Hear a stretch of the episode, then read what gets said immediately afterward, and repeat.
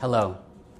As it was mentioned, my name is Dan Chung. I am Executive Director of Crossing Borders, and it is an absolute privilege to be sharing God's Word with you today, as well as telling you about some of the things God has been doing through Crossing Borders. The passage we'll be studying today is Ephesians 2 8 through 10. That's Ephesians 2 8 through 10. I will be reading from the ESV. That's Ephesians 2 8 through 10. It says, For by grace you have been saved through faith, and this is not your own doing.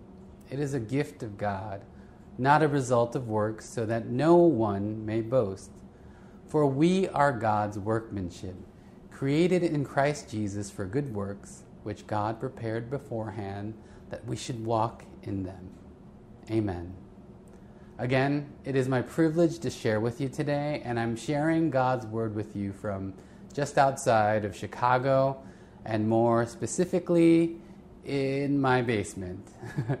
it's very odd uh, to be preaching to people that I have never seen in person, and doing this makes me long for the day we can meet face to face if the Lord wills. I hope that is so. I wanted to share with you the story of how I started helping North Korean refugees through crossing borders and share with you also how God has been using my vocation to help me understand what the Bible says about work and ultimately to draw me closer to Him. So, first, I want to share with you the work that Crossing Borders is engaged in, the work that you have been faithfully supporting for a little over a year now. Thank you. Though our official start date was January 1st, 2003, the story of Crossing Borders starts in 2001 when my best friend from college, Mike Kim, decided to take a missions trip out to Northeast China to see what was happening in the underground church there. He wasn't expecting it, but on that trip, he met several North Korean refugees. Now, neither of us had any idea what conditions were like in North Korea. We vaguely heard of the famine that occurred there in the late 1990s when we were at the University of Illinois. So these encounters came as a complete shock to him. He came back and told me stories of the people that he met.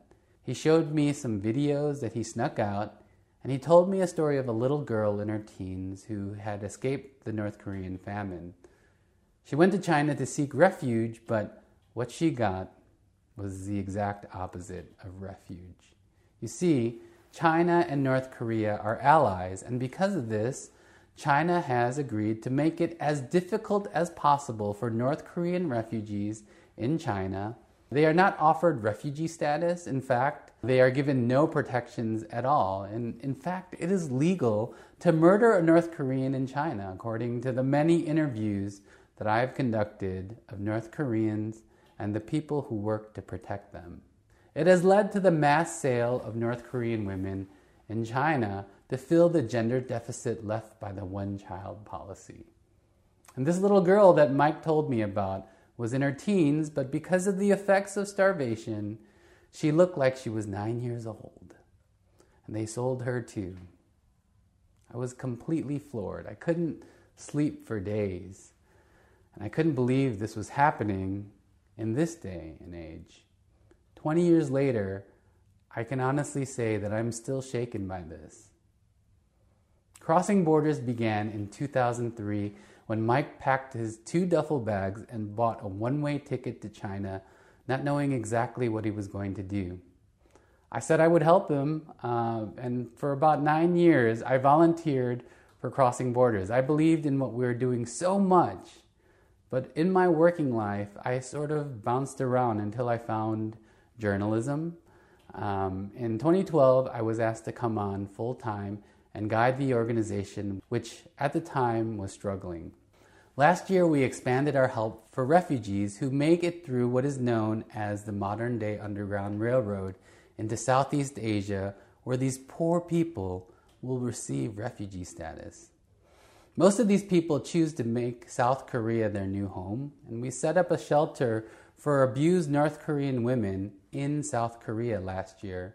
Many of these women suffer spousal abuse and need respite, But many also volunteer to join South Korea's sex industry because they think they simply have no other options to make money. My job with Crossing Borders is fulfilling, but it's difficult work. It is not easy reading reports over and over again of tremendous suffering and hardship.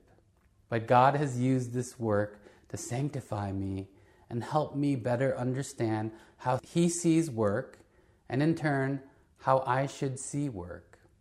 I think Ephesians 2 gives a wonderful picture of how we should see our work. I have three main points. The first, I want to talk about our broken relationship with work.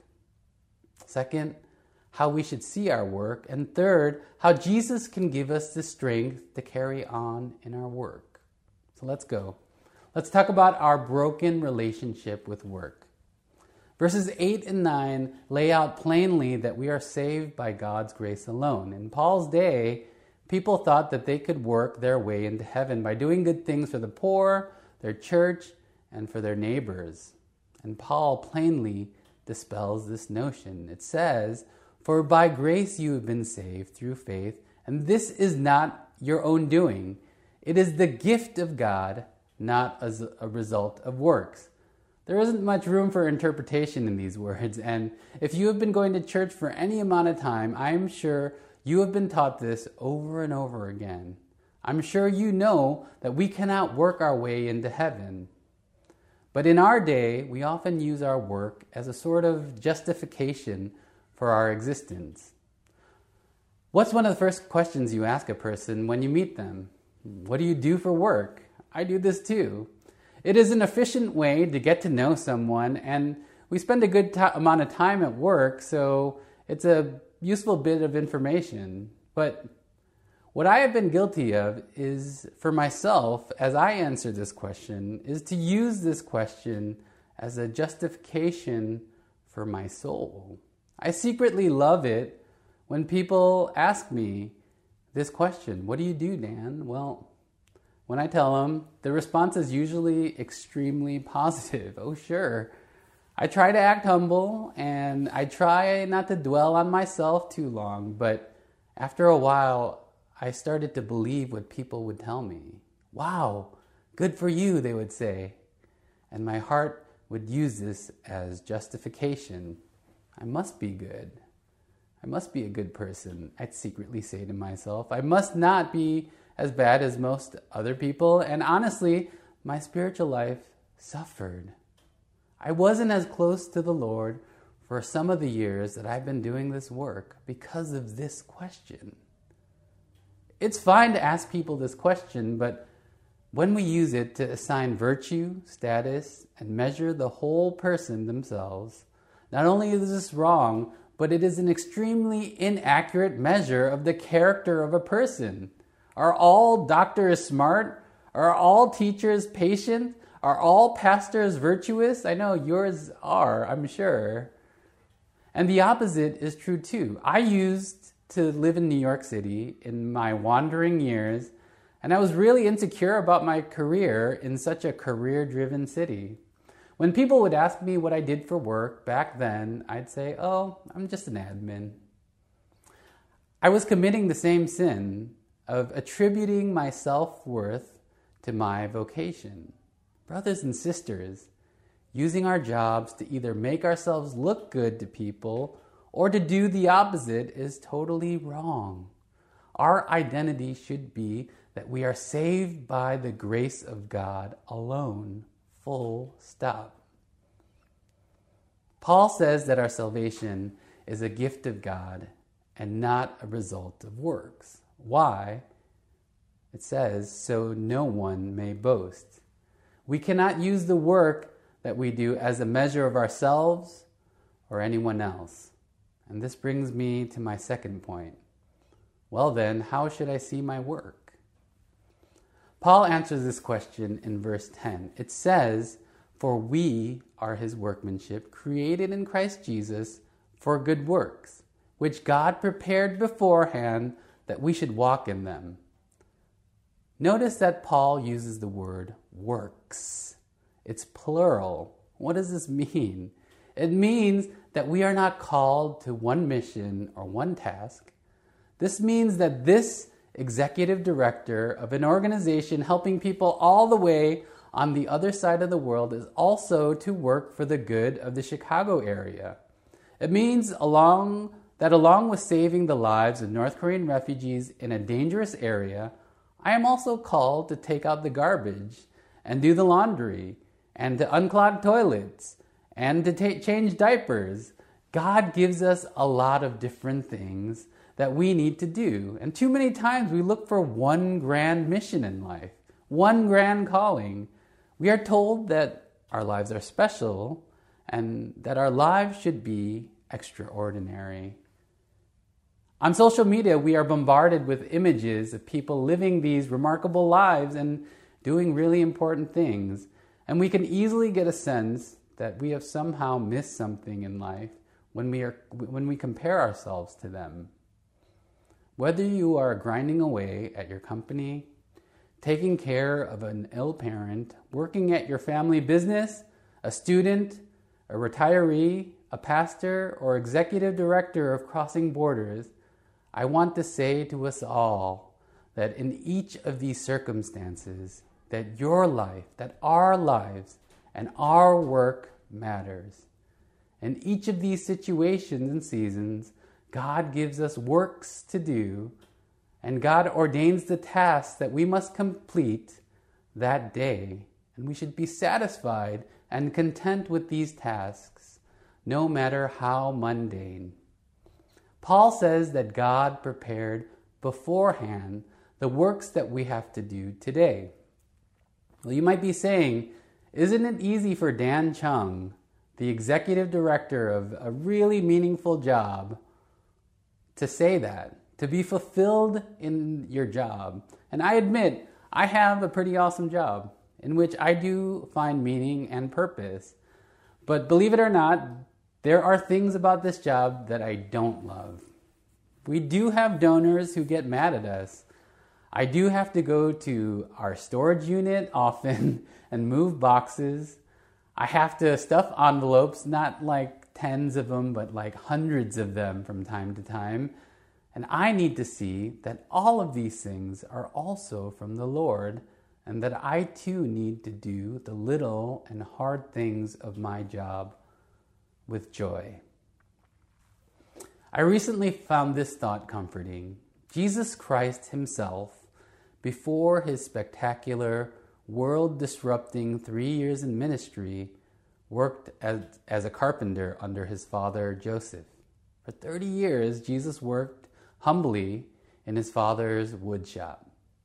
And if indeed Jesus was without sin, then he did this work completely contented and happy. Isn't that an amazing thought? That Jesus not only didn't think he was too good for this work, but he actually enjoyed it. The one who formed the universe in his hand and wrote the laws of space and time spent most of his life on earth in his father's woodshop. That's amazing.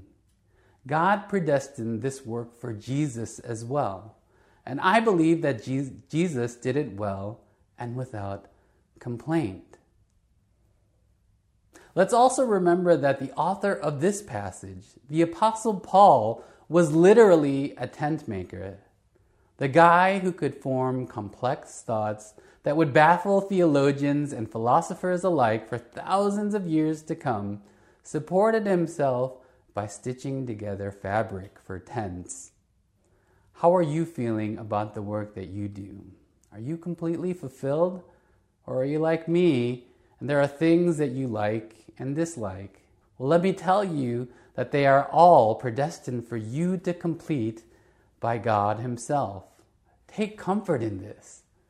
Verse 10 also tells us that we are not defined by our works, success, or failure works as in possessive plural.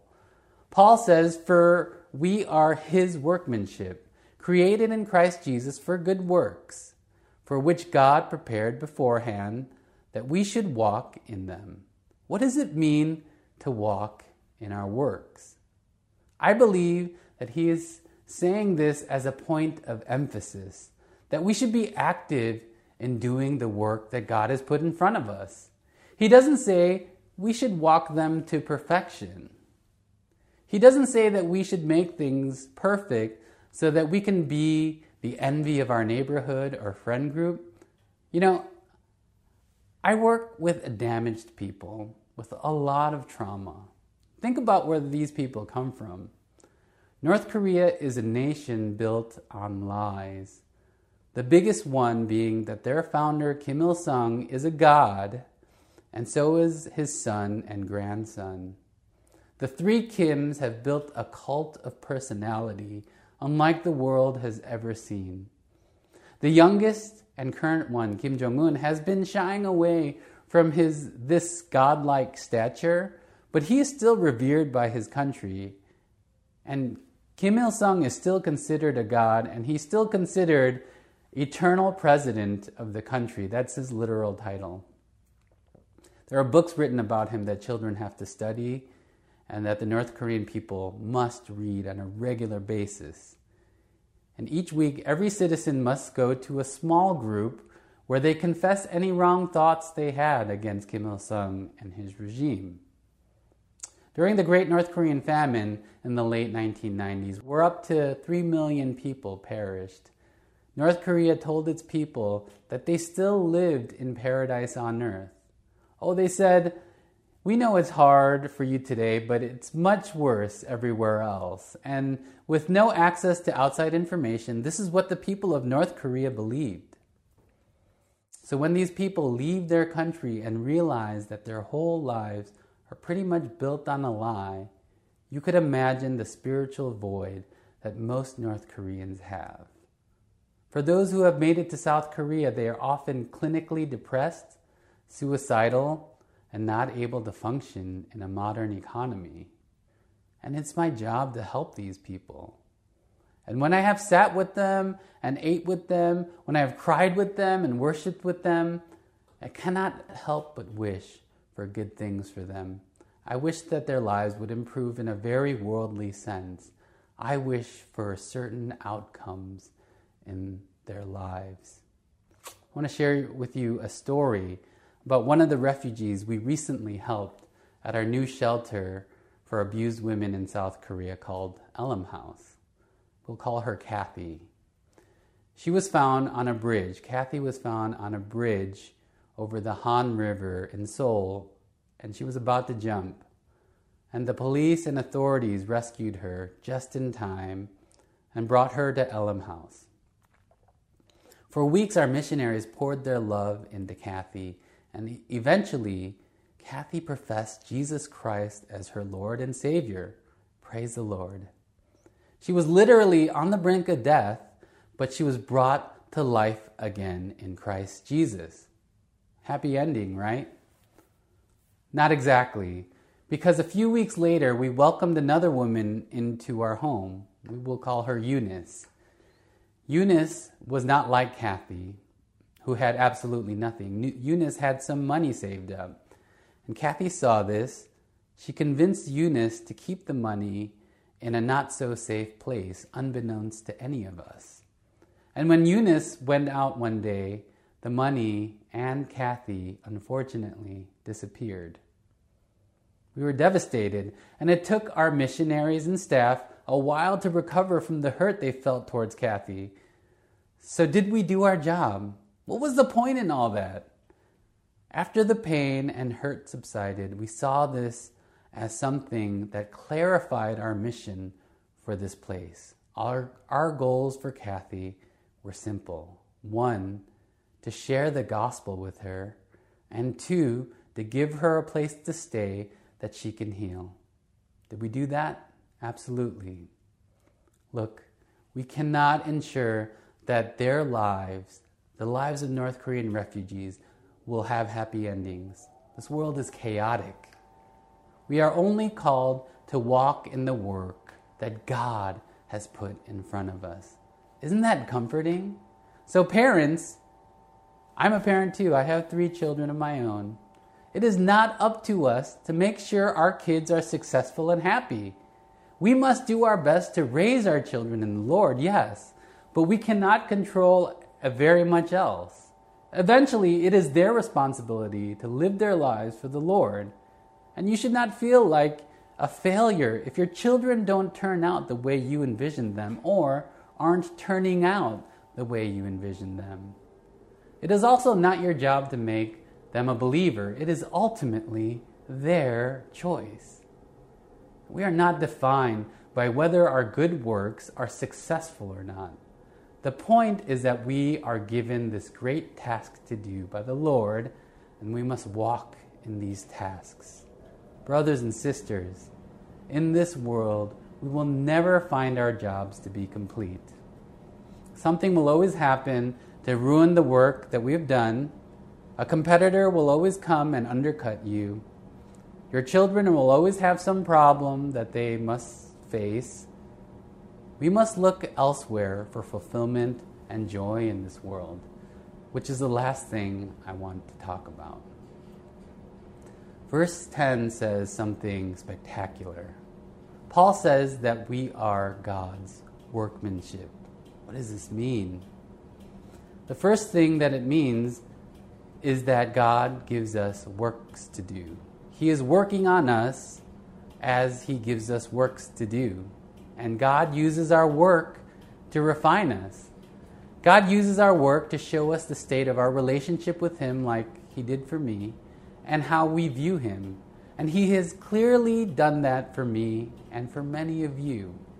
Second, it means that God loves us enough to work on us. Think about it. The God of the universe, the one who created all the beauty that we see on earth, the stunning vistas that we save our penny to go gaze upon, the God who created such beauty is working on us. You are not only a reflection of Him, you are chosen by Him, and He chose you so that He can make you beautiful. He's working on you. Finally, I want to say that his work on us begins and ends upon the cross. One of the most frustrating things about our work here on earth is that it is seemingly never ending. It's like a whack a mole, isn't it? You bop one on the head and another one rears its head. It's exhausting. On the cross, Jesus exclaimed, It is finished. What that means for us is that we can revel in Christ's completed work for us on the cross. We can enjoy the peace and joy and meaning in his work and not our own. In the cross, we find a completion of God's perfect promise to us, and because this work is complete, we no longer have to think about our justification. We no longer have to try to convince people or ourselves why we matter. The cross is 100% proof that we do indeed matter. God Himself chose to die for you, for you. It is finished. Let's pray. Lord, we thank you for your promise, and we thank you for what you have communicated through the Apostle Paul. God, we do not have to struggle and fight to justify to anyone who we are, because by your death on the cross, you have proved to us who you are. And you have shown to us why you love us or how you love us so much. We thank you for this time today. I pray that you would use this word to encourage Christ Central Presbyterian Church to glorify your name through whatever task you have given them today. I pray in Jesus' name. Amen. Thank you, and God bless.